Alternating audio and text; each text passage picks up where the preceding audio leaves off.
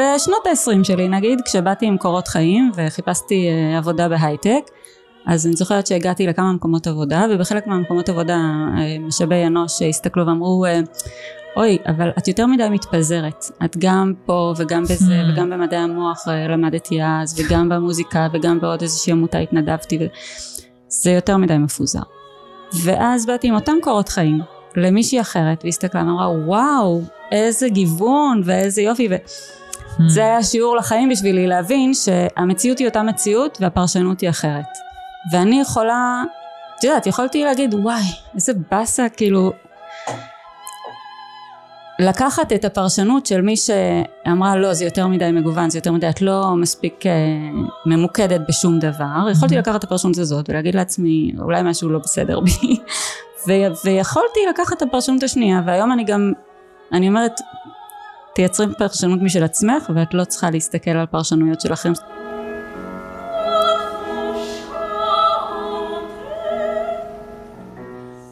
ברוכים הבאים לפרק נוסף בפודקאסט דברים שלא לימדו אותנו על כסף. והפעם אירחתי את קרן סגרה, שיש לה המון המון טייטלים. היא אימא לשני בנים מקסימים, היא זמרת אופרה ושרה מוזיקה קלאסית, היא מהנדסת תוכנה ואלגוריתמים בצוות מחקר ועוסקת בבינה מלאכותית וב deep learning, היא מורה פרטית למתמטיקה, היא מאמנת כלכלית ומנטורית בתוכנית הכשרת מאמנים, היא מתנדבת במנהיגות הורים לילדים עם צרכים מיוחדים, והיא עוזרת להורים להבין את הזכויות שלהם בוועדות זכאות ואפיון.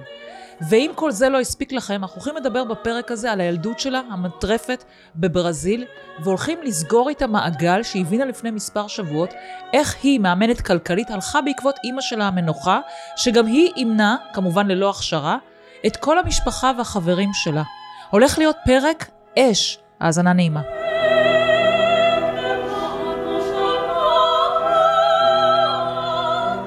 יאללה. קרן, סגרה. אמרתי נכון. סגרה. סגרה. מה סגרה. פירוש המילה סגרה? סגרה זה שם אה, מאוד אה, נפוץ בקרב אה, יהודי איטליה, ואבא שלי בא מאיטליה. מה זה, יש משמעות? זה אין לזה שום משמעות מיוחדת שאני מכירה, אני יודעת שיש נהר שנקרא נהר סגרה, אז יכול להיות שהמשפחה מקורה ב, באזור של הנהר וואלה. לפני מאות שנים. טוב, כן. אתם אוכלים פסטה, או שזו סתם אמירה מטומטמת לאיטלקים? הכי מי שזה. כן, אתם אוהבים בקיצור? בטח, את יודעת להכין? בטח. טוב, אה, אירוע הבא שאנחנו מתראים, אז בבקשה להביא פסטה זה קודם הכי כל. קל, הגזמת, ברור, בכיף. יאללה, סגור. אז אני לא אתקיל אותך בלהגיד להציג את עצמך. אני אציג את זה כפי שאת העברת לי מראש. יאללה. את כל יותר הדברים. קל, יותר כזה, ובוא נראה. יותר קלי. זהו, כן. בוא נראה איזה טייטלים יש לך, ויש לך מלא טייטלים, לא סתם אני מזמינה לפודקאסט שלי, את יודעת. אז נתחיל בראשון, שקודם כל את אימא, יש שני ילדים, אוקיי? בני נוער נכון. מדהימים, כך אה, אמרת, תכף אנחנו נכון. נדבר על הכל, כפרה עלייך. אני זמרת סופרן, ב... איפה זה כתבתי? ושרה מוזיקה קלאסית באנסמבל נשים מופלאות. אנסמבל? אנסמבל, אנסמבל. מה זה. אנסמבל? אנסמבל זה הרכב קטן יחסית אה, של נשים, שכולנו אוהבות מאוד לשיר מוזיקה קלאסית ומוזיקה גם עברית גם ישראלית אבל אה, וואו אושר. אז קודם כל זה יהיה פה בפתיח, אז תבינו את ההקשר של אה, פתאום אה, מה זה הדבר הזה. יש לך קול מהמם, ואל תעשי לי עכשיו פה בזה, למה אני קפצתי מקודם.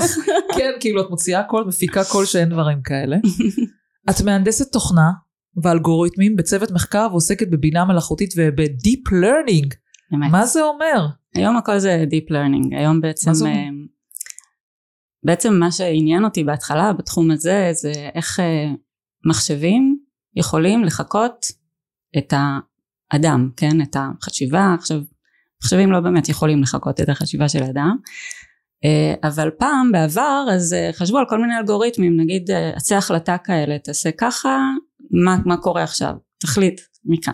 Deep Learning זה כבר מצב שהגיע מה, מהאינטרנט שיש כל כך הרבה מידע ברשת והיום הלמידה היא לא באמצעות אה, עצי החלטה אלא ממיליארדי הדוגמאות שכבר קיימות ברשת. זאת אומרת היום המכונות יכולות ללמוד בעצמן מתוך דוגמאות כי כמו שאנחנו בעצם בני אדם איך אנחנו לומדים סתם שפה למשל?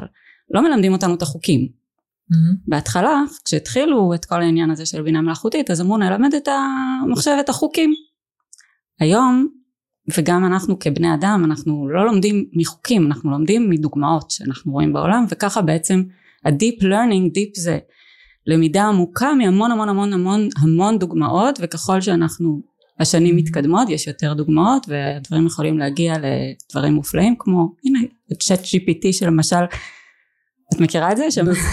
מה זה מכירה? מי לא עובד עם זה אני היום? כבר כותבת עם זה פוסטים, אה, בואי. בדיוק. אני עושה את הסרטונים על סמך עכשיו תחשבי מה זה אף אחד לא נתן לצ'אט GPT את האלגוריתם אה, של ההחלטה כן אם ככה אז ככה לא הוא למד את זה לבד היום מכל הדוגמאות שיש ברשת ומצליח לייצר משהו חדש אני מתה על זה שאני כותבת לו תכתוב ברגש. כן. הוא כותב ברגש, שזה זה הכי. זה קורע, פשוט זה קורע.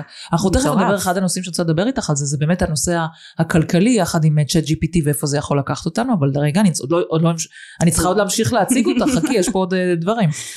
את מורה פרטית למתמטיקה לבני נוער, בחטיבה ותיכון, וככה אנחנו הכרנו, אני מאמנת כלכלית ומנטורית בתוכנית הכשרה למאמנים כלכליים, שזה עוד משהו. אני מתנדבת במנהיגות הורים לילדים ובוגרים עם צרכים מיוחדים, ועוזרת להורים להבין את הזכויות שלהם בוועדות זכ... אה, נו, זכאות ואפיון. זהו בערך זה מה שכתבתי אז קרן, מי את? אז אני כל, כל הדברים האלה היה לי קשה לבחור זאת אומרת אה, את יודעת הרבה פעמים כששואלים מישהו מי אתה ואז הוא עונה את העיסוק שהוא עוסק בו נכון אה, וקשה לי להגדיר את עצמי רק כמהנדסת אלגוריתמים אה, חוקרת בצוות מחקר אה, כי אני עושה עוד המון המון דברים שהם חשובים לי מאוד והם כיפים לי מאוד ואני מאוד נהנית מהם. אה, אני חושבת שאני רואה את זה מאוד בעבודה בינינו, תכף נספר קצת על ההיכרות בינינו. אני חושבת שאני רואה באמת, את בן אדם מאוד עמוק, כאילו מצד אחד את מאוד אה, פרפקציוניסטית, אה, מתמטיקאית כזאת, כאילו הכי המהנדסת, זה כאילו הכי את, ומצד שני אני רואה את החלק של המאמן שבך, העוזר שבך, המסייע, כל הדברים האלה, שזה כאילו מדהים, זה קטע כאילו פסיכי, איך בבן אדם אחד יש אה, כל כך הרבה עומק. תודה ואנחנו הכרנו שבעצם רצית אה, להתחיל ללמוד כל נושא ה- הכלכלי למיני עוד, עוד למשפחה שלך עוד לפני שהפכת את זה למקצוע. נכון ומה אה, מביא מהנדסת כמוך להתעניין Mm. פתאום בתחום הכלכלי? למה זה קרה פתאום? וואו, אמ, אני לא התעניינתי בזה מהמקום של המהנדסת דווקא, אלא אה, הח- החיים שלי הובילו אותי לזה שאני אה, נאלצתי להתעניין בזה, בוא נאמר ככה. אמ, בעצם אה, ההורים שלי נפטרו, אבי נפטר כשהייתי בת 13, אמי כשהייתי בת 27, ומאותו רגע בעצם קיבלנו את מה שהיה להורים, התחלק בין שלושת האחים. ו... והיה לי איזשהו סכום שהייתי צריכה להבין איך לנהל אותו. פשוט לא ידעתי אני בת 27 בואי לא לימדו אותי בשום מקום איך לנהל כסף. אמ, אז ככה בעצם הגעתי לזה. עכשיו עוד לקח זמן עד שהגעתי אלייך דנה. מה שעשיתי בינתיים אה, קודם כל אה, הכסף בעצם מי שניהל אותו היה אח שלי כי הוא היה מנהל הכספים במשפחה. כן. אם את כבר מכירה אותו אז אה, לגמרי. ובסדר וככה זה היה כמה שנים. זאת אומרת הוא ניהל ולא כל כך הבנתי מה, מה קורה שם אבל שמחתי עליו. ובצדק כי הוא, הוא באמת ניהל תחשבי גם הוא בעצם היה בחור צעיר והוא עזר לא רק לי לנהל את הכספים שלי אלא גם לאחותי ולעצמו וכאילו זה המון אחריות על הכתפיים והוא באמת אה, נהג בצורה מאוד מאוד אחראית כמו שככה לימדו אותנו מהבית אה, לשמור על הערך של הכסף. אמ, ואז אני התחלתי ככה קצת לחפש גם אה, באינטרנט כן? כי אני מהנדסת אה, תוכנה כל היום מול המחשב אז, אה, אז התחלתי לחפש והגעתי ל- לאתר של הסולידית המופלאה. ולא לא הבנתי מאה אחוז את כל מה שאני קוראת אבל ככה התחלתי לראות תיקי השקעות היא נותנת כל מיני דוגמאות אמרתי אה, אוקיי אולי כדאי לראות מה אני יכולה לעשות עם זה ובעצם באותה תקופה היה לי אה, תיק אה, תיק השקעות שאח שלי פתח ואני אני יכולתי לנהל אותו כראות עיניי אבל פחדתי לעשות צעדים לבד אז עשיתי בקטנה לקחתי רק חלק קטן מהכסף ושיחקתי איתו ככה עם ה... איך שאני מבינה אבל למדת או שסתם... מתוך ה... לא ידעתי לא ידעתי אבל מתוך האתר שלה בניתי איזשהו ידע. עכשיו ידע מהבית לא היה כל כך בתחום הפיננס זאת אומרת לא לימדו בשום מקום אבל אנחנו ראינו את אימא שלי שבאמת אה, היא באמת התנהלה גם היא לבד, היא הייתה גם בת יחידה והוריה נפטרו, זאת אומרת היא לבד הייתה צריכה לנהל את, את הירושה שנש, שנשארה מאבא שלי ואנחנו ראינו איך היא מתנהלת עם כסף. עכשיו, ה, ה, לא היה המון אבל גם אף פעם לא היה חסר כלום. זאת אומרת התנהלה טוב עם כסף. התנהלה בצורה מאוד מאוד אחראית, אף פעם, אני אף פעם לא, עשו, הלוואות זה היה משהו שלא נכנסים אליו, אין דבר כזה מינוס. Mm-hmm. תמיד צ... בידיעה שצריך לחסוך, היא פתחה לשלושתנו קופות גמל אז, ואנחנו ידענו את הדברים האלה, וגם אה, היא לקחה אותי איתה לבנק, אני ראיתי איך היא מתנהלת מול הפקידים בבנק, זה לא היה באשנב אה, קול, זה היה באח"ם, אני, אני לא כל כך הבנתי את הדברים שאני רואה, רק היום בדיעבד אני יכולה, אבל, אבל פשוט ישבתי איתה, היא, היא ביקשה יועץ השקעות מהבנק, היא ישבה מול היועץ השקעות ודיברה איתו, ואני ראיתי מהצד, לא הבנתי כל כך, אבל ראיתי שהיא מנהלת את זה, וראיתי ממנה דוגמה לצורה אחראית והיא גם באמת אה, ישב עליה האחריות הזאת של לבד לנהל והיום בדיעבד אני גם יודעת זה משהו שגיליתי רק אה, בשבועות האחרונים כשנפגשתי עם אה, בני משפחה קצת רחוקים שהיא עזרה גם לנשים אחרות במשפחה היותר מורחבת להתנהל כלכלית. וואו. כן. כאילו איזושהי דודה שנשארה לבד, שהתאלמנה ו- ופתאום, זה משהו שלא ידעתי ואני אומרת יואו הנה היום אני בעצם במקום הזה שאני מלמדת אה, נשים ואיך להתנהל נכון כלכלית ומעצימה אותם וזה והיא עשתה את זה לפני אה, שלושים שנה. וואי. ובלי הידע של האינטרנט בלי לא הייתה לה השכלה מעבר להשכלה של אה, תיכון. באמת כאילו אז זה מה שאני קיבלתי בבית וזה אני פשוט היום בדיעבד שאני מסתכלת אני אומרת וואו איך היא עשתה את זה איך היא באמת היא גם העצימה נשים אחרות, היא, היא הייתה אישה מאוד חזקה. איזה מרגש זה שהלכת ללמוד את זה מבלי שידעת את זה, כי בדרך כלל נכון. אני מכירה הרבה אנשים שבאים ללמוד את זה כי באמת ההורים או זה או ראו במשפחה, ואת כאילו ראית אבל לא ידעת, לא ופתאום ידעת. עכשיו איזה משמעות מקבל זה שאת בעצמך מאמנת כלכלית. נכון, מדהים. נכון. נכון, זה ממש כאילו היום, אני מסתכלת, אני מתחברת שוב, היא כבר המון המון שנים לא איתנו, אבל אני מרגישה שוב את החיבור איתה במקומות האלה. וואו. ממש מרגש. כן. אז בעצם אה, איך המשכת? אז התחלת לעשות תיק השקעות. אז, בעצם, אז בעצם היה תיק השקעות הזה, ששוב אני פחדתי קצת לשחק איתו לבד, וחיפשתי, חיפשתי פייסבוק אה, זה, ופתאום אה, דנה עלתה לי. כנראה שחיפשתי נכון. עכשיו גם בתחום הכספי את, את מאוד מפחדת uh, ליפול על מישהו ש... וזה כולם כן אני רואה את זה גם היום זה מאוד קשה ליפול על מישהו שאת הולכת לתת בו אמון uh, את הכסף mm-hmm. או שאת הולכת לשלם על איזה קורס שעולה לא מעט כסף ואולי mm-hmm. הכל ירד לטמיון או שלא עשית כלום. אז, אז גם פה זאת אומרת שידרת לי הרגשתי איזשהו אמון מאוד חזק אמ, ו, ואני זוכרת שהצטרפתי לאיזה וובינר שלך ובאיזשהו שלב אמרתי את המחיר של הקורס ואז אמרתי לעצמי יאללה מקסימום הלך הכסף אבל אני יכולה אולי ללמוד פה משהו ו... וזהו ככה ככה נכנסתי לזה ככה נכנסתי לקורס עוד עוד לפני שהוא היה מוקלט את עוד העברת אותו אז כן. בוובינרים כן. זה עד היה מזמן לגמרי זאת היית מהראשונים שנכנסת. זה היה מאוד מרגש זה גם הפעם הראשונה שראיתי אישה שמלמדת את התחום הזה ו... והדרך של, שלימדת את זה הייתה מאוד מאוד uh, מובנית ברורה כמו שאת אומרת כן אני אני אלגוריתמיקאית אני מתכנתת אני אוהבת את, את הסדר הזה כן אבל זה לא היה בלאגן זה היה פשוט אה, ברור. ולימים באמת אה, ככה מה למדת אצלך מה, מה הכי בש... את זוכרת ששינה את הגישה שלך כשהתחלת להתעניין בכל הדברים האלה? היו כמה, כמה נקודות אה, באמת אה, ששינו אצלי מאוד. Mm-hmm. קודם כל שוב אני, אני באתי מהמקום של להבין מה, איך להשקיע את הכסף כן זאת אומרת הרבה אנשים מגיעים למצב של צורך באימון כלכלי או ליווי כלכלי כשהם לא מצליחים לגמור את החודש אצלי זה לא היה המצב. אני גמרתי את החודש והיה לי כסף כל חודש נותר ונשאר בצד. mm-hmm.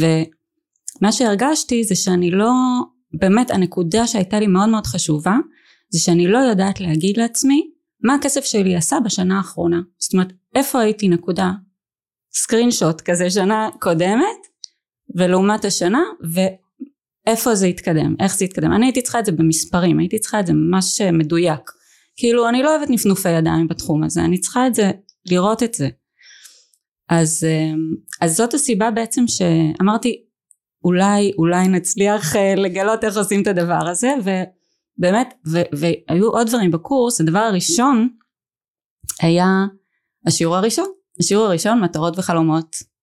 בוקר טוב קרן, מה המטרות והחלומות שלך?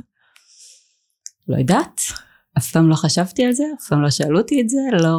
אני לא שאלתי את עצמי את זה, את יודעת, התגלגלתי, התגלגלתי, זה מתגלגל, ואחלה, אני חוסכת, כי אני יודעת, ככה לימדו אותי בבית, צריך לחסוך.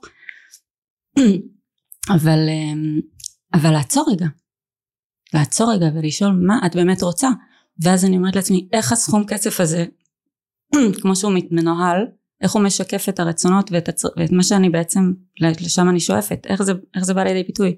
רגע, לפני שאתה ממשיכה אני חייבת לעצור בנקודה הזאת, כי את יודעת, אני כבר מקליטה כמה וכמה פרקי פודקאסט, ואני מאוד אוהבת להביא אנשים שבאמת עשו שינוי. זה מאוד מעניין אותי, כאילו, מה הנקודה שעשו שינוי, ושמתי לב, בדיוק היום דיברתי על זה בבוקר עם מישהי, ששמתי לב שמי שעשה שינוי, זה אנשים שרגע עצרו, בדיוק את מה שאת פעולה שאת אומרת עכשיו, עצרו רגע וחשבו, אוקיי, דע מאיפה באתי ולאן אני הולך. וכאילו אני, אני מגלה עם המון שיחות של אנשים שמגיעים לגילי 40, 50 וזה, זה אגב לדעתי משבר גיל ה-40 או 50 או ה-30 זה הרבה פעמים זה, שאנשים רגע עוצרים ורגע אומרים רגע אחורה לא כל כך נראה משהו ואולי אני יכול לשפר לקדימה. אז אם הייתי רוצה משהו שאנשים ייקחו רגע מהפרק הזה, זה שלעצור על זה רגע ולשאול את עצמך מה אתה רוצה, זה בעיניי must, ממש. זה כאילו הצמיחה. עצם שאתה שואל רגע, עוצר רגע, לא יודעת מה, נוסע לחוף הים עכשיו וחצי יום רגע יושב בלי הטלפון שלך, בלי כלום, ורגע שואל את עצמך, מי אני, מה אני רוצה, מה חשוב לי בחיים האלה, כאילו, זה בדיוק. מה שמביא צמיחה, וכל מי שבפרקים אה, פה צמח, מי שכבר ראיינתי, זה בדיוק אלה. אז אני בגלל זה רציתי רגע לעצור רגע, כי את הבאת פה נקודה סופר סופר חשובה ממישהו שלא באמת עצר למישהו רגע שעצר אוקיי היי קרן מה קורה? נכון כאילו. זה ולא ציפיתי לזה בקורס אה, כלכלי. כאילו אמרתי טוב בואו תעזרו לי. איפה אני צריכה לשים את הכסף? אקסל? כן. ופתאום תעצרי וואו זה היה לי קשה קשה באמת. עד היום זה אחד האתגרים שלי. לעצור ולשאול ואני מכריחה את עצמי ואני עושה לעצמי מה את רוצה בשנה הקרובה ומה את רוצה בחמש שנים הקרובות ומה את רוצה בעשר שנים? וחייבים לעצור. זה ממש משהו ש... אני ממש מסכימה איתך. זאת נקודה סופר קריטית ואני רואה את זה במיוחד באנשים שעובדים. אני, אני מכירה אנשים מההייטק כן? אני, זה הסביבה שאני מכירה. אנשים באים עושים עובדים יופי מרוויחים טוב וסבבה וחיים את החיים בכיף. אבל רגע תעצרו רגע מה אתם באמת רוצים. כאילו אנחנו אנחנו עושים את מה שכאילו מתגלגלים. זה, זה באמת אם, אם אם זאת נקודה ללכת איתה מהפרק הזה אז אני מבסוטית כי זה וואו זה ממש שינה לי את החיים באמת. אז מה הנקודה בעצם עוד נקודות שככה למדת על עצמך בתהליך כלכלי? אני אגיד לך מה אני, אני רואה גם זה מתקשר למה שאת אמרת קודם שאני מורה פרטית אה, למתמטיקה זה משהו שממש אני ראיתי ההרגשה של תלמיד שמגיע אליי והוא אומר לי עזבי אין לך בכלל מה לנסות אני אפס במתמטיקה. ככה. ו, ואני אומרת לו קודם כל אצלי אף תלמיד לא אומר אני אפס במתמטיקה. נתחיל מזה. ושנית בוא נראה אם אחרי השיעור לא תגיד לי שהיה כיף. זה, זאת המטרה שלי להגיע בכל uh, שיעור. תלמיד שיעור ראשון. ותמיד אני גם נותנת שיעור ראשון חינם כי אני אומרת uh, באמת שידעו לאן מגיעים שידעו ש... בקיצור מה שהבנתי מהתהליך הכלכלי זה ש... המתמטיקה למה אני כל כך אוהבת ללמד מתמטיקה ובני נוער? כי אנשים שבאים ואומרים לי אני אפס במתמטיקה זה חבר'ה שהמתמטיקה זה כאילו המקצוע שנותן לאנשים את הכי ערך עצמי באופן כללי. זה לא כמו אה, שום אה, מקצוע אחר. כאילו ילד שבא ואומר לי אני אפס במתמטיקה הוא מרגיש אפס בהכל וילד ש, שמצליח במתמטיקה לא משנה מה שהציונים שלו הוא סבבה גם החברה מסתכלת עליו כאחד שטוב סבבה אבל במתמטיקה הוא מצליח אז את כל כך צודקת קרן אני רואה את זה על שתי הבנות שלי זה מדהים. זה מה שאת אומרת עכשיו זה בול הפוני ממש. אגב, יעמדו אצלך בתור עכשיו לשיעורים פרטיים, אני לא אחראית, אני לא אחראית, רק אומרת. באהבה, באמת. כי בעצם את נותנת ערך עצמי פה, מעבר ללימוד המתמטיקה, את בונה. ואני רואה, כשתלמיד בא אליי ומתחזק במתמטיקה, אני רואה איך זה משפיע לו על כל החיים, על כל המקצועות האחרים. הוא פתאום נהיה תלמיד אה, ממש אה, מצטיין, באמת. כי אני ראי, לפני כמה שנים בא אליי תלמיד, לפני כיתה ו', הוא אומר לי, אה, סליחה, סיים כיתה ו', נכנס לחטיבה, היה צריך, התחלתי איתו וכולי וזה ככה, ככה הוא הגיע ועכשיו הוא מסיים י"ב והוא סופר מצטיין, כאילו ממש.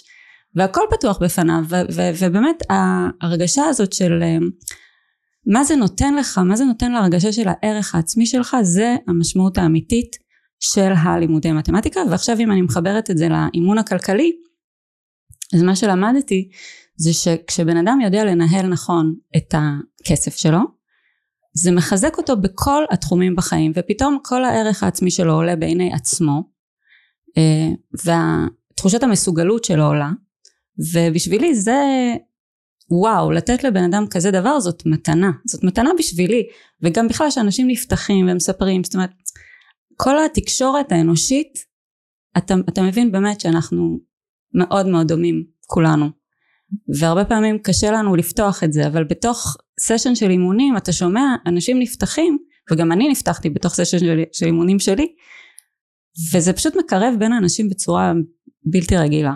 אז, אז מהמקום הזה של החיבור של המורה למתמטיקה לא, לאימון הכלכלי זה מה שלמדתי שזה באמת אה, נותן המון המון בנוסף רק לתחום הכלכלי רק במרכאות כי הכלכלי זה, זה אמצעי להשיג הרבה דברים שאנחנו רוצים אבל מה אנחנו באמת רוצים?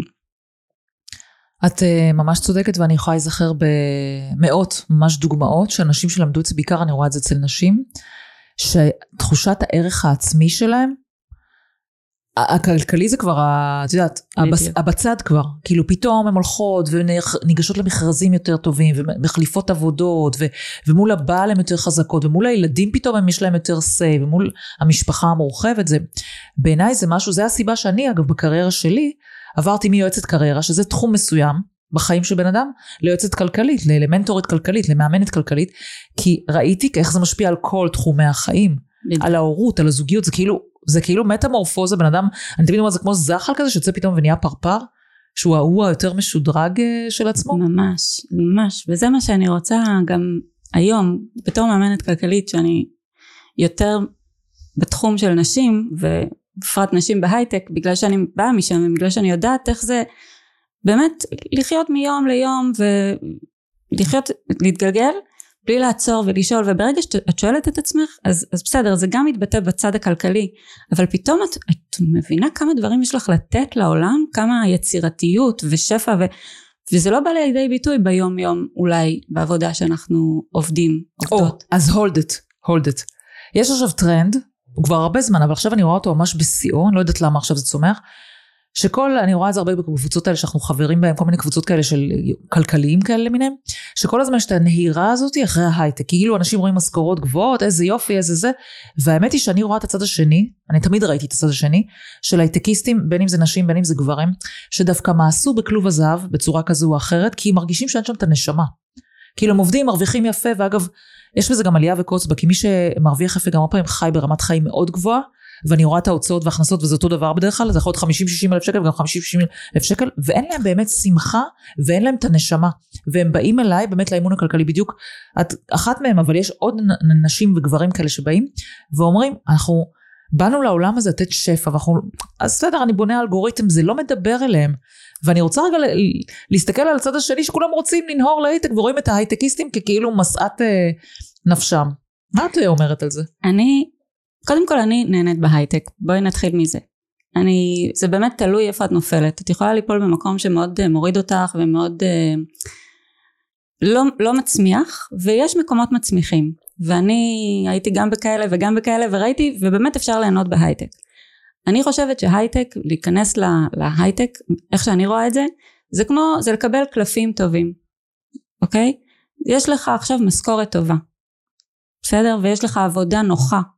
ואפרופו הקורונה גם הקלה כן? כי הרבה אנשים עובדים מהבית וזה נוח בואי תנאים טובים יש לך קלפים טובים ביד. עכשיו תלמד לשחק את המשחק בשביל להשיג את הכי טוב שאתה יכול. זאת אומרת להישאר במקום הזה שיש לך קלפים טובים ואז אתה לא יודע לשחק את המשחק של החיים. זאת אומרת בוא, אוקיי יופי יש לך יש לך כבר יש לך את התנאים המצוינים להתחיל להגיע באמת למה שאת, אז עכשיו תעצרי ותשאלי את עצמך לאן אני באמת רוצה להגיע, יש לי גם את זה בתור כלי, זה כלי מעולה להגיע למטרות שלך, מבינה? כן. זה לא, זה לא חייב להיות או או, אני לא אוהבת את המונח אה, כלוב הזהב, אני באמת, כי אני מרגישה שזה מקום טוב להיות בו, אבל זה לא מקום לסגור את עצמך בו ולהגיד זהו עד כאן. כי גם ההייטק אנחנו רואים את זה היום גם זה לא המקום הכי יציב בעולם. שוב העבודה בשכירות היא לא הכי, אה, הכי יציבה בעולם. אבל בהייטק כן כל הזמן יש שינויים וגם כל הזמן אתה צריך ללמוד. הטכנולוגיה מתקדמת ואת כל הזמן צריכה להמשיך וללמוד דברים אחרת את לא תעמדי בקצב. וזה בסדר אני אוהבת ללמוד בכיף. ובנוסף לזה זאת אומרת גם אם יש איזה שהם פיטורים גם צריך להגיע מוכנים לאירוע כזה שזה גם משהו שלומדים mm-hmm. בהתנהלות הכלכלית כן? mm-hmm. ובשביל זאת אומרת יש פה גם איזשהו אלמנט של לחץ. עכשיו לחץ יש בכל אני, איך שאני רואה את זה כן? כל אדם שמפוטר מעבודתו יש בו אלמנט של לחץ. זה לא רק בגלל שאתה בהייטק. נכון שאתה בהייטק אז אתה באיזושהי רמת חיים אולי יותר גבוהה ואז המחויבויות שלך יותר גבוהות כן? אז אז אתה נכנס לבורות uh, שהם גם כלכליים וגם נפשיים. בואי נוריד את זה רגע. בואי נוריד את זה רגע לכל מי שיבין. אני אשאל אותך עכשיו שאלה שאני חושבת שתמחיש את מה שאת אומרת עכשיו, יהיה יותר ברור להבין. כן. אם אני אקח, כמה שנים את בהייטק? 20 שנה. 20 שנה. לפחות. אם אני אקח אותך באמת נגיד, אה, לא להתחלה, אבל נגיד, אני מניחה שיש לך תנאים טובים נגיד אחרי חמש שנים נגיד, כבר את בפיק של התנאים, אני יכולה להגיד את זה ככה, כלומר, הולכים ומשתפרים עם זה.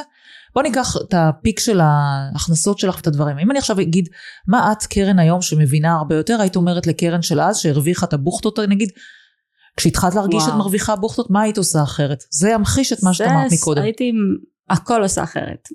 הייתי קודם כל יודעת לנהל את מה שיש לי. מה זה אומר? מה, מה היית עושה אחרת? אמ, קודם כל לפני שיש ילדים, הכי קל, כאילו בואו לחסוך כמה שיותר, לשים בצד, לא... ברמה של להתקלב אפילו, כלומר היית חיה ברמת חיים יותר נמוכה ואת אומרת לא להציג כל כך הרבה? רמת חיים יותר נמוכה זה לא שווה להתקלב, בכלל לא. יש להתקלב שאתה כבר אה, לא כיף לך, אבל יש גם אה, לתעדף מה חשוב לך ומה לא חשוב לך. נגיד אם הייתי היום יודעת לפני עשרים שנה את מה שאני יודעת היום, אז היום כבר הייתי בחופש כלכלי, אוקיי? שזה מבחינתי מקום טוב להיות בו כי, כי אז באמת את יכולה לעשות מה שאת רוצה את יכולה את לא צריכה להיות תלויה במשכורת בשביל אה, בשביל אה, לתת את המשמעות שלך לתת את, ה, את, את עצמך את היצירתיות שלך. Mm-hmm. ואני חושבת שבכל אחת יש גם בכל אחד יש אה, יש הרבה יותר מה לתת. אז אם הייתי היום עשרים שנה אחורה הייתי קודם כל אחד הדברים הראשונים שלמדתי אצלך זה באמת זה גם משהו שאחרים אמרו פה נכון תמיד שמתי כסף בצד תמיד בסוף החודש נשאר לי אבל לעשות את זה הפוך להחליט מראש כמה כסף אני שמה בצד ואז לחיות ממה שנשאר. עכשיו אני לא חייתי ברמת חיים אה, גבוהה אני גם היום חיה ברמת חיים יותר נמוכה ממה שאני יכולה להרשות לעצמי כי זה משהו שהוא אה, הוא נכון לי הוא לא חשוב לי שיהיה לי את הכסף הזה בצד וחשוב לי גם אה, לחיות לפי הצרכים ולא לפי איזשהו תכתיבים חברתיים זה משהו שהוא לא מדבר אליי אז אני רוצה להגיד בהקשר הזה משהו שתמיד אומרים גם לי. מצפים ממני, מכיוון שיודעים שאני כבר חברה ומעסיקה מנטורים וכולי וכולי, תמיד מצפים לי שאני באיזשהו אה, וילה כזאתי ואוטו כזה דנדש אה, כן. וכאלה, ואני חושבת שכאילו קושרים יותר מדי הצלחה לאוטו ולבית. כלומר אם אני חיה עם אוטו ויש לי אוטו אה, איזה שנה הוא 2012 יש לי רנו פלואנס יכולה לתת פה מספר אישיות אפשר לבדוק את העניין הוא נוח לי אוטו שמשרת את הצרכים שלי, הוא נוח לי, כיף לי לנסוע איתו מרחקים וכאלה, הוא לא אוטו דנדש והוא לא ג'יפ והוא לא זה, וזה לא מעניין אותי. זה פשוט לא מעניין אותי, וכאילו אני מרגישה לפעמים שאנשים מסתכלים כזה, ומצפים ממני עכשיו להיות, או באותו דבר הבית שלי, אני גרה בבית של 63 מטר, זה הכל, בית חדש אמנם, יחידת דיור, אבל 63 מטר. וזה מספק לי את הצרכים, כי בעיניי, אני מסכימה איתך, לי החופש הכלכלי יותר חשוב לי מהכל. שאני מחר נגיד לא בא לי, בא לי רק לצלם פודקאסטים ולך בא רק לשיר. אנחנו יכולות לעשות את זה, וזה כאילו מחשבתית. הרי בסופו של דבר אני תמיד אומרת, בוא ניקח את זה בצורה הכי בוטה, לקבר אתה הולך בלי כלום. אני אומרת את זה בכוונה בצורה הכי בוטה, כי אין לזה שום משמעות בעיניי. נכון, אני מסכימה. אני אף פעם לא, לא ראיתי, כאילו מבחינתי רכב זה רכב, אם הוא עושה, אם הוא נוסע מפה לשם ויש לי מזגן ואני כאילו מגיעה בשלום, אז זהו, מבחינתי זה מה שאני צריכה מרכב, אני לא צריכה שופוני. אמ, כן, אני, ככה אני, אני לא מרגישה את הצורך. אני מרגישה שאצלך כאילו בתור הייטקיסטית אפרופו, אם אנחנו מסתכלים קצת על סטיגמות, זה משהו שהוא מאוד שונה, כי הייטקיסטים שאני מכירה וליוויתי גם, חיים ברמת חיים באמת, כי בגלל שהם יכולים לאפשר לעצמם שהיא מאוד גבוהה, וגם השבר אחר כך אם נגיד אחד כזה מפוטר, זה מ... אה, איך אומרים, איגרא רמא לבירא עמיקתא, כאילו יש פה פער מאוד מאוד גדול. תראה, מבחינתי זה גם משהו שאני רוצה ללמד את הילדים שלי.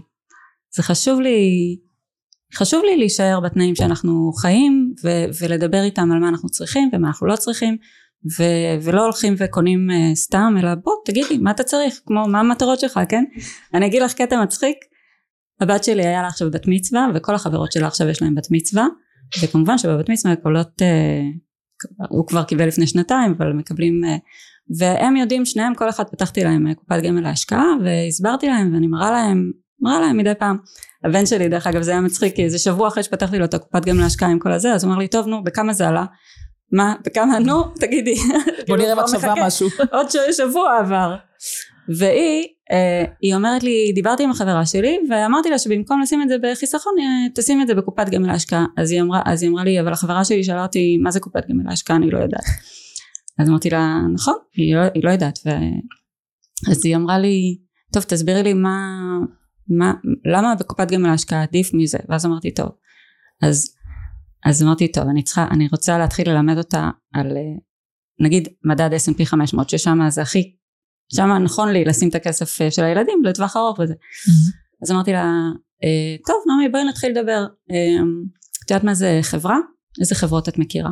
אז היא אמרה לי אני מכירה נייק, אני מכירה אדידס, אני מכירה שיין כמובן. כן אמרתי נכון מעולה אה, הוספנו קוקה קולה, הוספנו אפל, כל מיני כאלה דברים שזה בא מהעולם שלה, זה נורא כיף, ממש, שיחות כיפיות שאני עושה עם הילדים באוטו בנסיעות. ואז היא אמרה לי טוב נו אז, אז אמרתי לה אוקיי, מה המטרה של החברות האלה? אז היא אמרה לי למכור לנו מוצרי uh, ספורט וכאלה נכון, ומה קוקה קולה למכור לנו זה נכון, ובס... ומה המטרה של כולם? להרוויח כסף, אה נכון וואלה, אוקיי. ואז אה, טוב אז ואז אמרתי לה לא התחלתי להסביר לה את הכל מניות וזה אמרתי אבל אמ, אז נגיד את יכולה לתת את הכסף שלך לחברה ואם היא תרוויח אז את תקבלי כסף אה, לפי כמה שהיא תרוויח. אז אמרה לי אבל היא יכולה גם להפסיד? אז אמרתי לה שאלה מצוינת איזה כיף שאת שואלת את זה. כאילו זה גאוני כי זה היא מבינה. אז אמרתי לה כן היא יכולה גם להפסיד. אז אמרה לי אני לא רוצה קופת גמל אני לא רוצה את זה אז אמרתי לה קודם כל שאלה מצוינת ואיזה יופי זה ממש מראה שאת מבינה נכון חברות יכולות גם להפסיד אוקיי נכון ובאמת בקופת גמל אני לא נותנת הכסף שלך לא נמצא אצל חברה אחת הוא מפוזר על ידי 500 החברות הכי חזקות בארצות הברית אוקיי נגיד. ככה אני מתחילה להסביר לה ואז אמרתי אה אוקיי אבל יכול להיות שכולם יפסידו בבת אחת ביחד? אני אומרת לה שאלה מצוינת נכון אז לרוב הם באמת אה, יש רווחים אבל יש גם תקופות כמו למשל ואז הם אומרים לי כבר לבד בתקופת הקורונה הם ידעו כבר להגיד וואו. לי וזה שיח שאנחנו מנהלים בכיף באוטו והם כאילו אני מרגישה ש... שהם לומדים מזה המון אני מה זה כיף לי והשאלות שלהם הן שאלות כל כך תמימות והם עוד לא מרגישים לא נעים לשאול הם מרגישים פשוט אז זה תענוג, זה תענוג שהילדים יודעים, וגם זה כיף לשמוע אותך, כי אז גם הם יספרו לחברים שלהם, ואז בדיוק. החברים אה, יבואו חזרה. אה, את יודעת, להורים שלהם, כאילו, אני נורא שמחה שיש שיח כזה, כי כשאני התחלתי ללמוד את הדברים האלה, גם לא היה אז אינטרנט, כלומר, אני לא היה את האפשרויות האלה, כי היום אני צריכה ללכת לספר בספרייה וזה, וקראתי אבא עשיר אבא, אני לפני הרבה שנים, ולא כך הבנתי תכלס, באמת לא כך הבנתי מה הוא רוצה, כאילו זה היה נשמע לי כזה אוטופי, וכאילו מה נסגר הבן אדם, כאילו. לא הבנתי את זה. הייתי צריכה כמה פעמים. זהו, אבל אני כל כך, אה, כל כך שמחה שיש, ותגידי, רציתי לשאול אותך שאלה דווקא אחרת לגמרי. באמת אפרופו AI, וכל נושא של הצ'אט ובכלל וכל ההתפתחות של הזה. איך את רואה את זה, אם את יודעת להגיד, כאילו איך את רואה את זה נגיד משתלב באמת בעבודה שלנו כ, כמאמנים כלכליים? אני יודעת שזו שאלה ככה גדולה, אז באמת אבל נגיד אה, אם את לוקחת את זה כאילו, איך את חושבת שאת יכולה להשתמש בזה נגיד כ... בתהליכי אימון? בתהליכי אימון או, בשביל, בכלל. או כמנהל השקעות. היום זה מדהים כי אנשים אני יודעת שכותבים בצ'אט GPT אה, איפה אני יכול כדאי לשים את הכסף או איפה ממש ממש שואלים ומקבלים תשובות בלי תשקיע במניה שלנו. סתם אני צוחק אמ, אני לא ניסיתי עדיין אה, לעשות את זה אבל כן יש את אמרת שכשאת התחלת לא היה בכלל אינטרנט ו... והיה קשה להשיג מידע והיום יש באמת עודף של מידע ולא mm-hmm. יודעים מאיפה להתחיל אה, גם mm-hmm. חברות שלי שדיברתי איתם ודיברתי על אה, בואו בואו תלמדו יש הרבה מקומות אני יכולה להפנות אתכם אמרו לי לא לא לא לא לא רוצה לא רוצה זה יותר מדי בלאגן יותר מדי אני מתחילה לקרוא משהו אחד ואז יש משהו אחר ואנשים מדברים על משהו אחר ואני עוד לא יודעת אם הבינה המלאכותית והצ'אט GPT והדברים האלה אני גם היום אני שומע כל הזמן אני רואה פרסומות תראו כמה כסף יכול לעשות לכם AI תראו כמה כסף יכול להיות באמת שיכול לעשות לי עוד אין ניסיון בעניין הזה mm-hmm. אבל אה, זה תחום ששווה לבדוק אני מאוד רוצה לחקור את התחום הזה באמת, איך הוא יכול לעזור, כי למשל אחד הדברים שאנשים הכי מתקשים בהם, וזה אני חושבת שצ'אט אה, או בכלל היה יכול לעזור, זה כל נושא המעקבים. כאילו, החלק, אם אני מסתכלת על נגיד אימון כלכלי, החלק הכי נמוך שאנשים מגיעים זה בעצם שני מקומות. אחד זה שהם יושבים נגיד עם התקציב שלהם, או עם השיקוף, אפרופו מה השיקוף שאנחנו אומרים, אוקיי, מה אתה מוציא ומה אתה מכניס, ומקבלים שוק חייהם, וגם לא יודעים איך לאכול את הדבר הזה, אחר כך הם צריכים להכין תקציב וזה מאוד מאוד קשה. אבל איפה שהם בעיקר נופלים, זה כל הנושא של מעקב אחרי הדברים האלה. יש גם אה, דעה מוטעית לגבי כל נושא של האפליקציות. היום הרי יש את הבנקאות הפתוחה, והיום זה לא בעיה לאפליקציות לקרוא את הנתונים שלנו mm-hmm. מכרטיסי אשראי ובנקים וכל זה, והיום תקראו באינטרנט על פינטק וכל מה שקשור בזה, אז זה, ובנקאות פתוחה, זה באמת דברים שמתפתחים היום. ואני אומרת, למשל, אם הבינה המלאכותית הייתה יכולה לעזור אפרופו בקבלת החלטות יומיומיות, זה משהו שהיה מאוד מאוד עוזר לאנשים. כי למעשה הם מרגישים כשהם עוקבים אחרי הדברים שהם סוג של כזה פקידים. אוקיי, בסדר, יופי, אז אמר לי האפליק, אמרה לי האפליקציה אה, כמה נשאר לי להוציא, אבל כאילו, זה לא מחבר אותי לכלום. אני הייתי רוצה שיהיה את החיבור הזה, כי הרי למה אנחנו מלמדים את כל, למה הסיפור הוא, האימון הכלכלי הוא יותר גדול מאשר סתם לעשות הוצאות והכנסות? כי זה לא מחבר אותך לכלום. את אמרת יפה מקודם, כשהיו לי מטרות וכשפתאום התחלתי עכשיו מטרות אז זה גם אמור לחבר כי כשעכשיו את לוקחת את המטרה ואת אומרת אני רוצה לקח את המטרה הכי ברורה לנסוע עוד שנה לחו"ל עם הילדים לשבועיים ואת צריכה 20 אלף שקל אז מאוד ברור שאם תשימי היום כך וכך כסף למשך כך וכך זמן יהיה לך 20 אלף שקל תצאי. זה נורא ברור להבין. אבל אני צריכה משהו שיחבר אותך ביום יום ויגיד וואלה בוא נשים עכשיו את האלף שקלים האלה זה שווה לי זה כאילו מבינה? זה כאילו נותן לי את התמריץ. כי ביום יום אני רואה שמלה או אני נכנסת למסעדה עזבי אותי עכשיו הטיול לחו"ל אני רוצה עכשיו כאן ועכשיו ואני הייתי רוצה לדעת איך, סתם יש לך רעיון, סתם אני חושבת, מפתחת את זה איתך, כמתמטיקאית, אלגוריתמית, אלגוריתמית, איך אומרים את זה? אלגוריתמיקאית. איך אמרת את זה? אלגוריתמיקאית. או, אין סיכוי שאני אגיד את הדבר הזה. אבל כי באמת לחשוב איך, איך אנחנו רותמים את הדבר הזה לטובת אנשים שהכי מתקשים בניהול היומיומי. כי אני נפגשתי המון אנשים, מנהלים ואחרי זה מפסיקים, לא מסוגלים להתמיד נכון, בזה. נכון. יש כמה דברים שאני חושבת עליהם. קודם כל אני גם נתקלתי בשאלה הזאת של אנשים שאמרו לי, נו באמת, אנחנו בשנת 2023, אין משהו שיעשה את כל זה בשבילי? בדיוק. ובאמת, אני גם ניסיתי את כל האפליקציות, באמת, עברתי על כולן. ולא הייתה אפליקציה עד היום ש... שעושה את מה שאני רציתי. ש... שבאמת עוזרת לי אה, לחסוך ולשים בצד ואומרת לי אה, כמה עוד נשאר לי להוציא על איזשהו תחום כל, לא יודעת לא וגם הבעיה שלי הייתה שמרוב שהאוטומציה אנשים הם לא רוצים להיות מודעים בעצמם. זאת אומרת אחד מהדברים המאוד מאוד חשובים בעיניי באימון ו- ודברים קורים בלי שאתה אפילו אה, מתכנן את זה אבל עצם זה שאתה שם לב שאתה מתחיל להיות יותר מודע להוצאות ולהכנסות שלך וזה יכול להיות ברישום כאילו אנשים לא שמים לב נורא בקלות מוציאים כרטיס אשראי נכון? שמים נכון. מוציאים מוציאים מוציאים כשאנשים מתחילים לשים לב באמצעות רישום בעיניי אין, אין, אין תחליף לזה מהבחינה האנושית כן? Mm-hmm. כי את, אתה יכול לא, לא לעשות שום שינוי ולא להחליט על שום שינוי רק לרשום מעצם הרישום ומעצם העלאת הדברים למודעות כבר דברים משתנים. אני ראיתי את זה על אה, מתאמנות מתאמנים ומתאמנות שלי. Mm-hmm. זאת אומרת לדעתי כל האפליקציות האלה שלוקחות את כל המידע באופן אוטומטי הן לא עוזרות לבן אדם לנהל את עצמו. כי בשביל לנהל את עצמך אתה צריך שנייה לעצור אתה צריך באמת לעצור ולראות את הדברים ואנשים פשוט לא עוצרים. אני דווקא כשאני מסתכלת נגיד באפליקציות שאני משתמשת בסדר באפליקציה שאני משתמשת אני כן לפני שאני נכנסת רגע לאיפשהו בין אם זה הסופר, בין אם זה חנות בגדים, בין אם זה כל דבר אחר. אני כן רגע פותחת אותה רגע ומסתכלת כמה נותר לי באותו חודש, באותו סעיף. אני מסתכלת על הסעיף הרלוונטי okay. שאני אוקיי. נמצאת בו, ואולי זה רגע הנקודה, כי יכול להיות שאנשים אולי עושים שימוש לא נכון באפליקציה. כאילו האפליקציה היא לא רישום בדיעבד, כלומר אני מסתכלת בסוף. החודש ואומרת, אה, הוא, אה, צריך לחסוך אלף שקלים, או להפך נכנסתי למינוס באותו חודש, וכל מיני כאלה, כי הוא נותן לך את זה בסוף, הוא אומר לך כאילו סיכום חודשי כזה. זה לא הפואנטה, הפואנטה הוא שלפני שאני נכנסת לסופר רגע מסתכלת. הרי הוא מחלק את זה אפילו לשבועות. Mm-hmm. אצלי בכל אופן הוא מחלק את זה לשבועות, ואז את יכולה לראות בשבוע הזה, נשאר לך סתם דוגמה 200 שקל לסופר.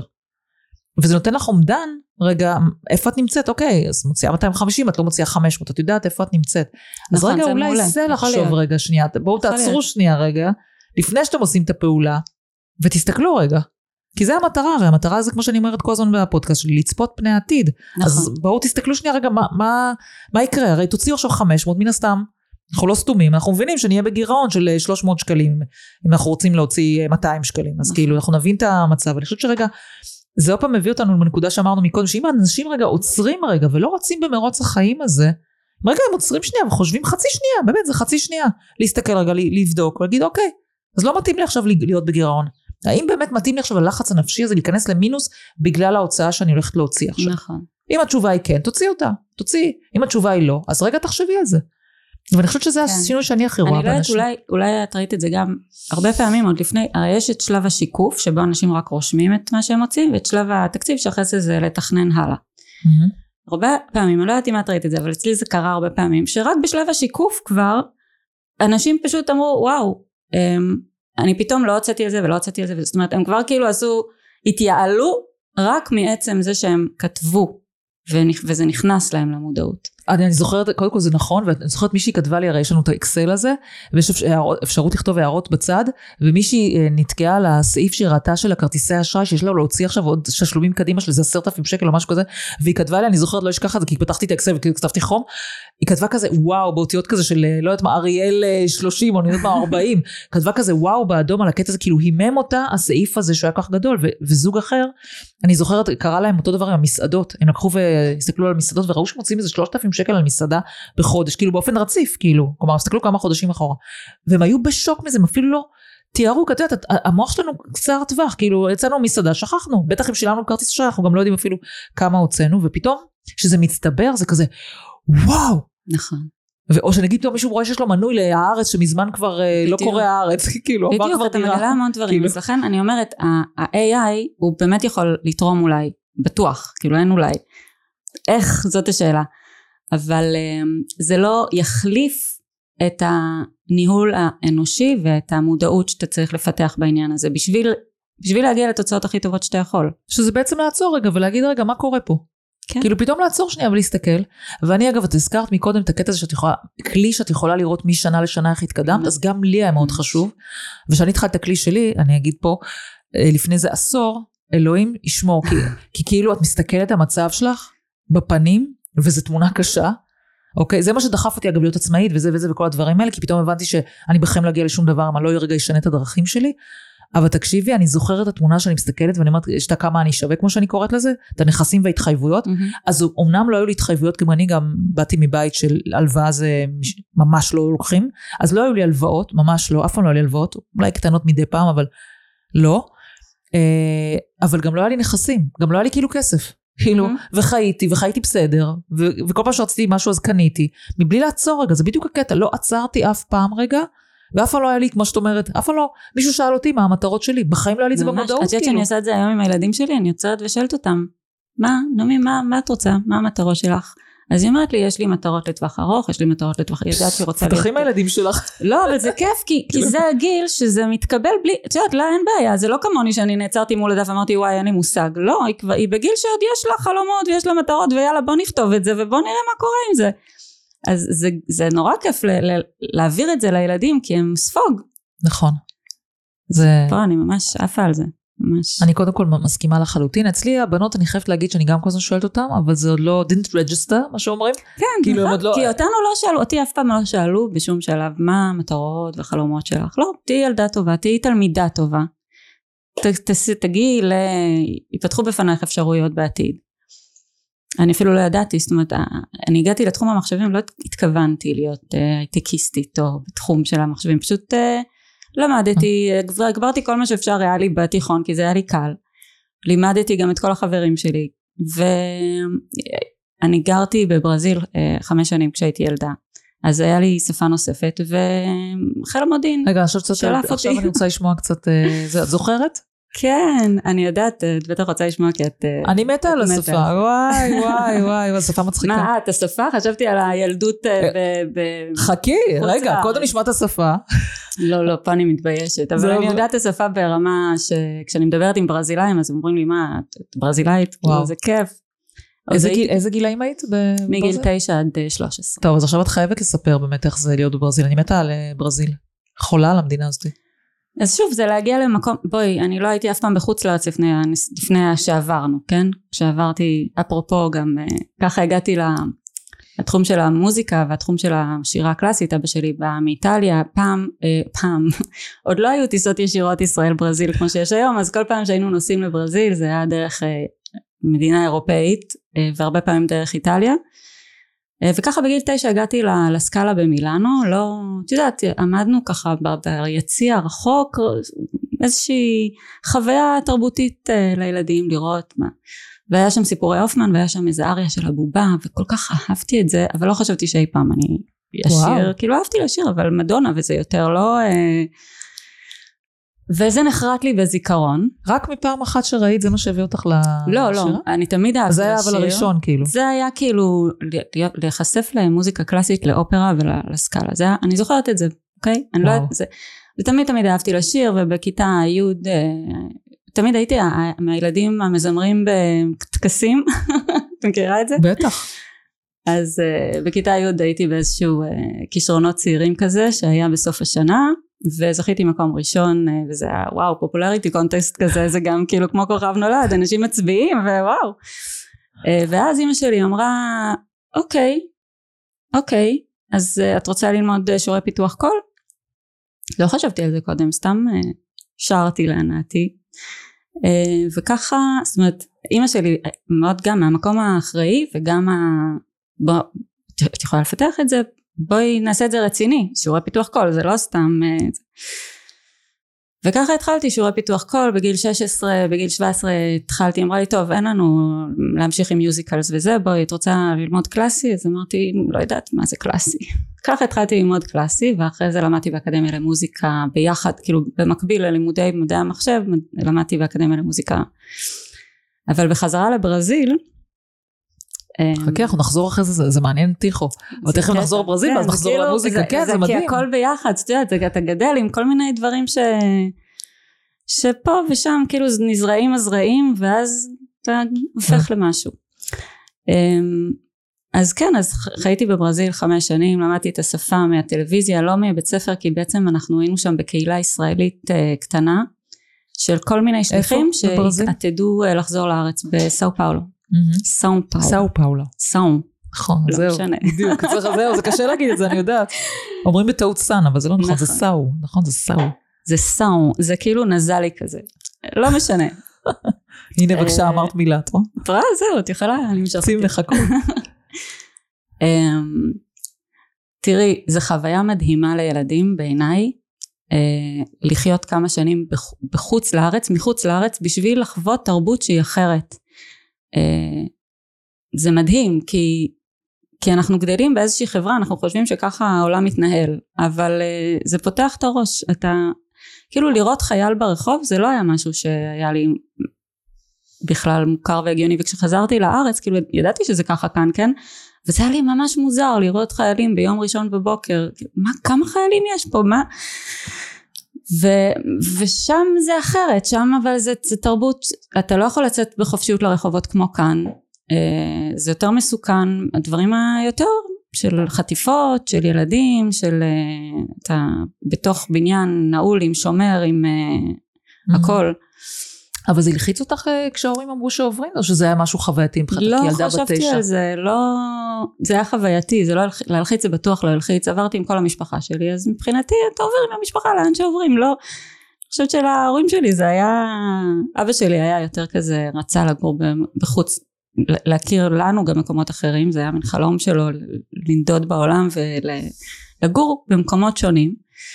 ואימא שלי אה, זרמה ואני זוכרת שהיא לקחה פעם איזה אנציקלופדיה כזאת ופתחה בברזיל וישבנו איתה ביחד כאילו בגיל אה, צעיר והתחלנו לראות כמה אוכלוסייה ומה הדגל ומה זה ומה אבל לחוות את זה זה משהו משהו זה, עד היום כאילו זה אין. אני עד היום מול הטלנובלות הברזילאיות והדברים האלה שמזכירים לי את, את העבר ומחזקים את השפה ואת יודעת זה... מה הזיכרון הכי טוב שלך באמת זה ברזיל? כאילו מה זיכרונות ילדות טובים מברזיל? תראי בברזיל אנחנו לא יכולנו לצאת כל כך אה, מה... הגדר של הבניין אבל בבניין היה לך בריכה והיית היית מאוד חופשייה שם והיו לי חברות בבניין ישראליות גם היה לי גם חוויות כאילו ההורים שלי תמיד רצו שאני אהיה בבית ספר אמריקאי. אממה אני נסעתי לברזיל שהייתי בכיתה ד' ועוד לא למדתי בכלל אנגלית עוד לא ידעתי אנגלית. Mm. אז גם לימדו אותנו הרבה שיעורים פרטיים באנגלית וגם uh, בסוף התקבלתי לבית ספר אנגלי. שזה ליד זה לא ו... ושם כולם עם חצאיות ומסודרות ועם תלבושת אחידה מאוד מאוד מוקפדת ו...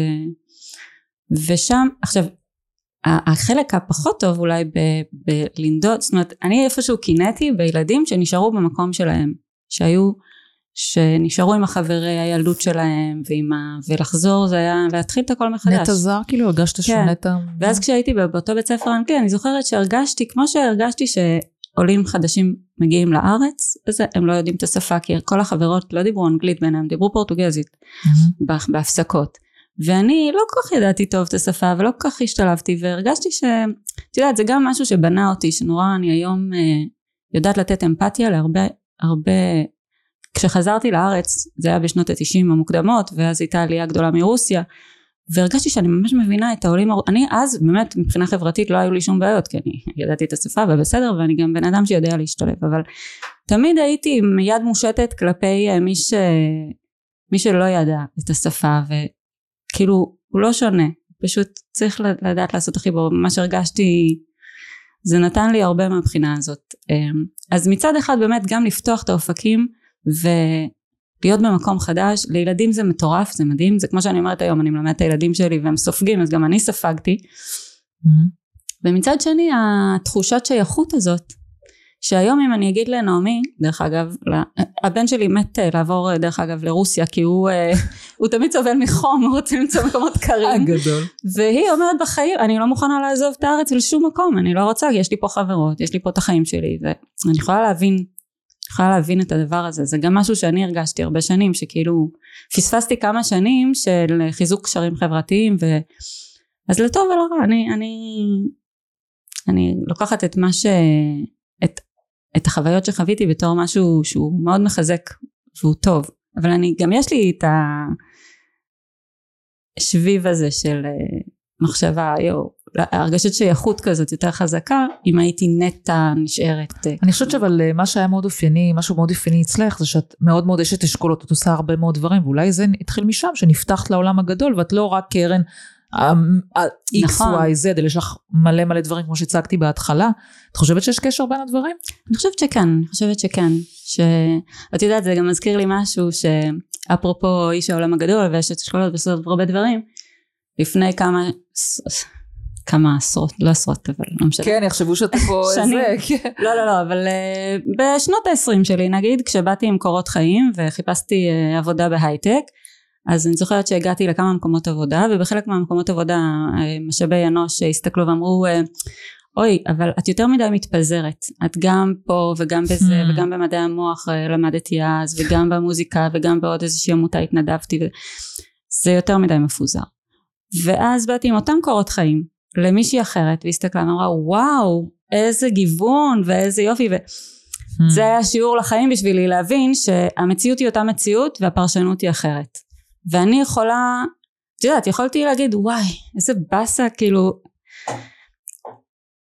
לקחת את הפרשנות של מי שאמרה לא זה יותר מדי מגוון זה יותר מדי את לא מספיק uh, ממוקדת בשום דבר יכולתי hmm. לקחת את הפרשנות הזאת ולהגיד לעצמי אולי משהו לא בסדר בי ו- ויכולתי לקחת את הפרשנות השנייה והיום אני גם אני אומרת תייצרי פרשנות משל עצמך ואת לא צריכה להסתכל על פרשנויות של אחרים זאת אומרת אם את באה והיום ככה אני מרגישה אני מרגישה שבאמת יש בי הרבה ושזאת מתנה ושאני יכולה לעשות גם וגם וגם וגם וגם וזה לא אחד בא על חשבון השני. ואפילו יותר מזה אני רואה בדברים שאת עושה שזה פשוט כל אחד ממלא לך צורך אחר כי תשימי לב איזה דברים שאת עושה יש דברים שהם יותר כאילו סוציאליים דברים של עזרה ונתינה בדיוק. וכל הדברים האלה ויש דברים שהם יותר מתמטיים כאלה. שמה, שזה, תכלס ל... בדיוק, כן, ל... בדיוק, נכון? עם המגה אקסלים שאת עושה וכאלה וזה, כן, רק אגיד פה שכל אקסל שאני נתתי לך בתוכנית שלי, הלכת והפכת ממנו מגה אקסל. עם צבעים וזה. כן, זה הפרפקציוניזם שלי, אמרתי. רגע, צריך להוסיף ככה, צריך ככה, צריך ככה, הלכתי ועשיתי חדש. כן, אז כאילו כנראה שאת צריכה את כל המגוון הזה בשביל להיות קרן. תכלס. אז זה נכון. טוב שאת נותנת לכל אחד ביטוי, אפילו אני חושבת שגם השירה, שזה לא השארנו את זה, לא סגרנו את הפינה הזאתי, את צריכה להבין את השירה, ב... מה השירה נותנת לך בחיים. אבל כאילו באמת, כנראה שאת צריכה את כל הדברים האלה בשביל להרגיש מספיק מלאה ושחיה את החיים האלה. נכון. מה נותן לך אני באמת חושבת שירה? באמת ו- ש... שזה לא רק אני, אני חושבת שהרבה אנשים חיים בעולם עם הרבה הרבה יכולות ויצירתיות ודברים שהם יכולים לתת לאנשים אחרים מהאופי שלהם וממי שהם ואני שמחה שהגעתי לגיל או לחיים להסתכלות הזאת אפרופו עצירה שאני אומרת יש בי את כל זה ואני רוצה את הכל ואני רוצה לתת את הכל ואני רוצה לקבל את כל מה שיש ול, ולתת. זאת אומרת לא להת... לצמצם את עצמי לאיזשהו תחום אחד. מה נותן לי השירה? אני תמיד אהבתי, תמיד אהבתי לשיר ככה בסלון הייתי עושה ככה עם מיקרופון וילדה כזה ורוקדת ושרה ומדונה וממש ממש ממש אהבתי. אבל זה היה תחביב סבבה ואז כמו שסיפרתי לאט לאט אה, התגלגלתי ללימודי פיתוח קול ויותר רציני ואחרי זה התקבלתי לאקדמיה למוזיקה. אחרי שנתיים באקדמיה למוזיקה הרגשתי ששם באמת אתה לומד כדי להיות לעסוק בזה שזה יהיה המקצוע העיקרי שלך ואצלי זה לא היה המקצוע העיקרי שלי. וגם יש לי פה ושם קשיים בעמידה על במה וביקורתיות ואפרופו פרפקציוניזם ואחת המורות לפיתוח קול אמרה לי את חושבת יותר מדי בשביל להיות זמרת כי אני כל הזמן בול. נכון בול ממש. ממש אמ, ויש בזה משהו את יודעת אפילו שכחתי מזה וחברה שלי הזכירה לי וזה מה- זה לא רגע, אני, ככה. אני אסביר את הפרפקציוניזם, שאני עושה וובינארים, בטח פה על- על כל פודקאסט שהסתכלתי מתי עשיתי כש או ש, לא האמת שלא. לא? לא הקשבתי לתכנים תתפלאי. לא, כשאני אני חייבת לשים פה את הדברים על השולחן, כש, שכל פעם היית אומרת לי איזה משהו כזה שהוא סופר סופר פרפקציוניסטי, ואני כאילו אומרת, מה נסגר עם. הבחורה, כאילו. ומאז כל פעם אני אומרת, ש, אני אומרת, לא, לא, לא, כש, כש, לא. תביני גם תוך כדי שאני אומרת לך כשאני אומרת לעצמי תפסיקי איזה מטומטמת את תקשיבי לתכנים מה זה משנה אם אמרה שוש לא אבל כאילו משהו בי כזה "אה, אבל הנה, את רואה, אני-. אני משנה את דרכיי, בזכותך, אני כבר אומרת כש. אני לא שומעת את השעה זה לא מפריע לי זהו, אני בדיוק, כש. עשיתי, עכשיו אני אגיד לה בכוונה. אז בעצם היית אה, זמרת פרפקציוניסטית שזה לא אז זה מתחבר לי, בעיה, נכון? זה בעיה, וגם בגלל זה אני מאוד אוהבת מוזיקה קלאסית, ולא מוזיקה, קשה לי יותר לשיר מוזיקה עממית. למה? אני יותר אוהבת מוזיקה קלאסית, למה? כי שם זה יותר, אפילו ההפקה הקולית יותר, זה מובנה.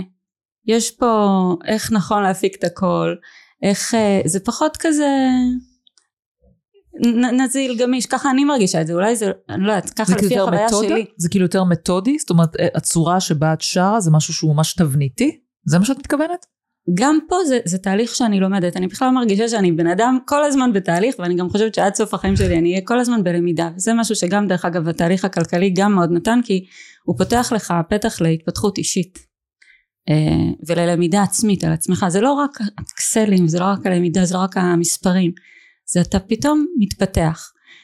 ו, וגם ב- בשירה אני מרגישה שאני מתפתחת כי אני אם אני פעם הייתי מאוד פרפקציוניסטית ומאוד אמ, איך זה בסדר ואיך זה לא בסדר וגם הייתי מאוד ביקרתית כלפי עצמי אה, כלפי רק עצמי לא כלפי אף אחד אחר תמיד.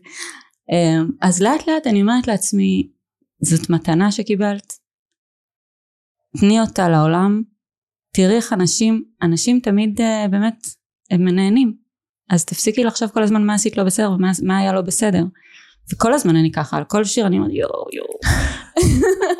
יואו. ואז אומרים לי וואו איזה יופי. ואני אומרת טוב בטח לא יגידו לי שאת אצלם זה לא היה טוב. כאילו אני אומרת תפסיקי די תשחררי די תפסיקי. וגם פה יש לי למידה לעשות עם הפרפקציוניזם הזה ואני עושה ואני לומדת ואני משחררת. ותשמעי אה, לפני שבוע בדיוק שרנו עם האנסמבל בבית אבות ובואי זה אנשים שהם פשוט היו בהלם הם אמרו אני הם כל כך התרגשו והם אמרו וואו אני הרגשתי כמו שאני באופרה ואני אף פעם לא שמעתי כזה דבר וזה באמת אנשים ש... שאתה בא ואת יודעת תוך כדי השירה כבר התחלתי לדמוע שם מהתרגשות וזה באמת נותן המון גם, גם כיף לי. גם כיף לי כי אני אומרת, אני יכולה לצעוק ולצרוח וזה נשמע אומנותי אבל. גדול. את מבינה? אני רואה אותך צועקת על הילדים. זהו, אני ככה אני קוראת לילדים, אני לא אעשה את לא, זה לא, לא, כאן. זהו, כי הם יצטרכו לסגור את זה. אבל הם כבר רגילים הילדים שלי, זה נורא, וגם לפעמים אני באה לשכנים ואז הם אומרים לי, טוב תראי לילדים איך את שרה, אז אני זורקת להם איזה יונתן הקטן אבל באופרה כזה, וואי, תקשיבי. וזה קטע, זה את כיף. אחר כך מעבירה לי הקלטה ואנחנו נשים את זה בסיום. יונתן הקטן בצורה... לא, לא, לא, לא, לא את זה, הקלטה אחרת. אמ, וואו. אבל זה, זה כאילו להשתעשע עם זה, ליהנות מזה, ולא רק כל הזמן, גם פה זה נתינה, זאת אומרת, הנה, את אומרת, נכון. אני נותנת, כי אנשים באמת מתחברים למוזיקה וזה גם בינלאומי, וכמו שאת אומרת, הם הרגישו באופרה שזה ממש מרגש. ממש. זה מאוד מרגש, מה שאת אומרת. ממש עלו לי דמעות תוך כדי השירה, אני, חנקו את גרוני כמו שאומרים, אבל תרתי. משמע, באמת. אז כן, זה וואו. מאוד מאוד, אה, זה לתת, והיום אני רוצה להסתכל על זה ככה, כי לא לחשוב שהכל צריך להיות פרפקט, פרפקט, פרפקט ולשיר. גם תמיד אהבתי אנשים שמזייפים, זה בשביל, בעיניי זה התעלות. אם אתה מסוגל לזייף בשמחה, וואו, אני תמיד אהבתי לשמוע אנשים 99 אנשים עכשיו אחוזים, מי ששומע אותנו עושה, הוא, הנחת רווחה, אני לא שומעת את זה עד באמת, כי לפה. אני אומרת איזה כיף, כי זה, זה, זה נועד בשביל ליהנות, זה לא. בשביל, כן. נכון, אני מבינה מה שאת אומרת. לא וואו. בשביל הלקאה עצמית או משהו כזה, לא. אז, אה, אבל כן, יש בי איזשהו משהו בי עדיין, ש, שאני צריכה ללמוד לשחרר, אבל שתמיד צריך להיות מעולה פרפקט. שאמרת את זה, כי בטח את תבואי אליי, תגידי לי, לא, אני אקשיב לפרק ואת צריכה להוריד ככה, אין עריכות, קודם כל שתדעי, כמה שאמרת פה זהו, נשאר לדיראון עולם. ולסיום, לשאול אותך שאלה, מה, מה היית רוצה שיקרה, מה המטרות שלך, זו שאלה שטוחה למישהי כמוך. לא, זה אף כי פעם יש לא לך, אה, כאילו, יש לך כל כך הרבה תחומים וכל כך הרבה ידע וכל כך הרבה דברים, אבל מה באמת את מאחלת לעצמך?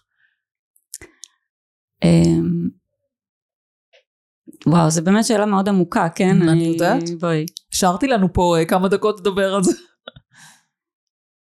קודם כל להיות uh, באיזשהו שקט פנימי, נפשי, uh, בבריאות נפשית. אני יודעת כמה, כמובן שבריאות פיזית, כן, אבל זה, זה הולך ביחד אחד עם השני, וכמה שבן אדם יכול להיות, uh, יכול להיות בעל אמצעים, אבל אם הוא לא שקט, ואם הוא כל הזמן לא. לחוץ, אז כן, זה לא... אז זה, מש... אז זה דבר אחד. דבר שני, להמשיך להתפתח, להמשיך כל הזמן ללמוד, ללמוד על עצמי, ללמוד לשחרר, ללמוד אפילו לשחרר את הפרפקציוניזם, ליהנות, ליהנות מהדרך, כי מבחינתי אין יעד אחד. מבחינתי המטרה היא ליהנות מהדרך. וזה מה שאני רוצה. אני רוצה ליהנות מהדרך כל יום.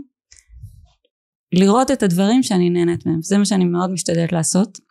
אני רואה את זה כמישהי מהצד, באמת שאת הולכת אחרי הלב שלך, זה נורא חשוב. אני כבר מכירה אותך כמה שנים, את באמת הולכת עם הלב שלך.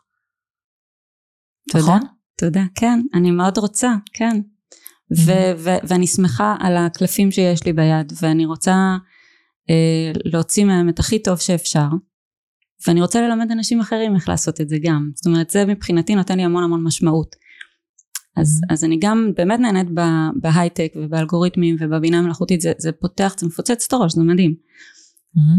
וגם התחום האנושי, ולתת לאנשים, לעזור לאנשים, אמ, באמת, במקומות שקל לי לתת, ואני, ואני נהנית מזה, וללמד את הילדים שלי לעשות את אותו דבר, למצוא את עצמם, למצוא את השורש של מה, מה, מה עושה להם טוב, ו... דיינו. מה כן, שנקרא. כן. נגיע רק לפסיק מהדברים האלה כל. יום, וכל יום נזכור שזה מה שאנחנו רוצים וזה מה שהגענו לפה.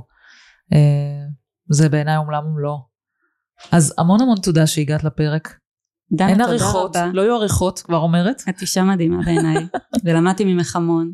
אני ממשיכה ללמוד ממך כל הזמן, וגם דברים שאני מתנגדת אליהם בהתחלה, אחרי זה אני אומרת, אה, עכשיו אני מבינה, אחרי כמה שנים אני אומרת, עכשיו אני מבינה למה התכוונה. נשבעת. לך.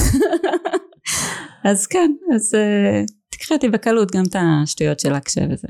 ברור, ברור, אני מתה עלייך. המון המון תודה שבאת. תודה רבה שהזמנת, כבוד גדול, באמת.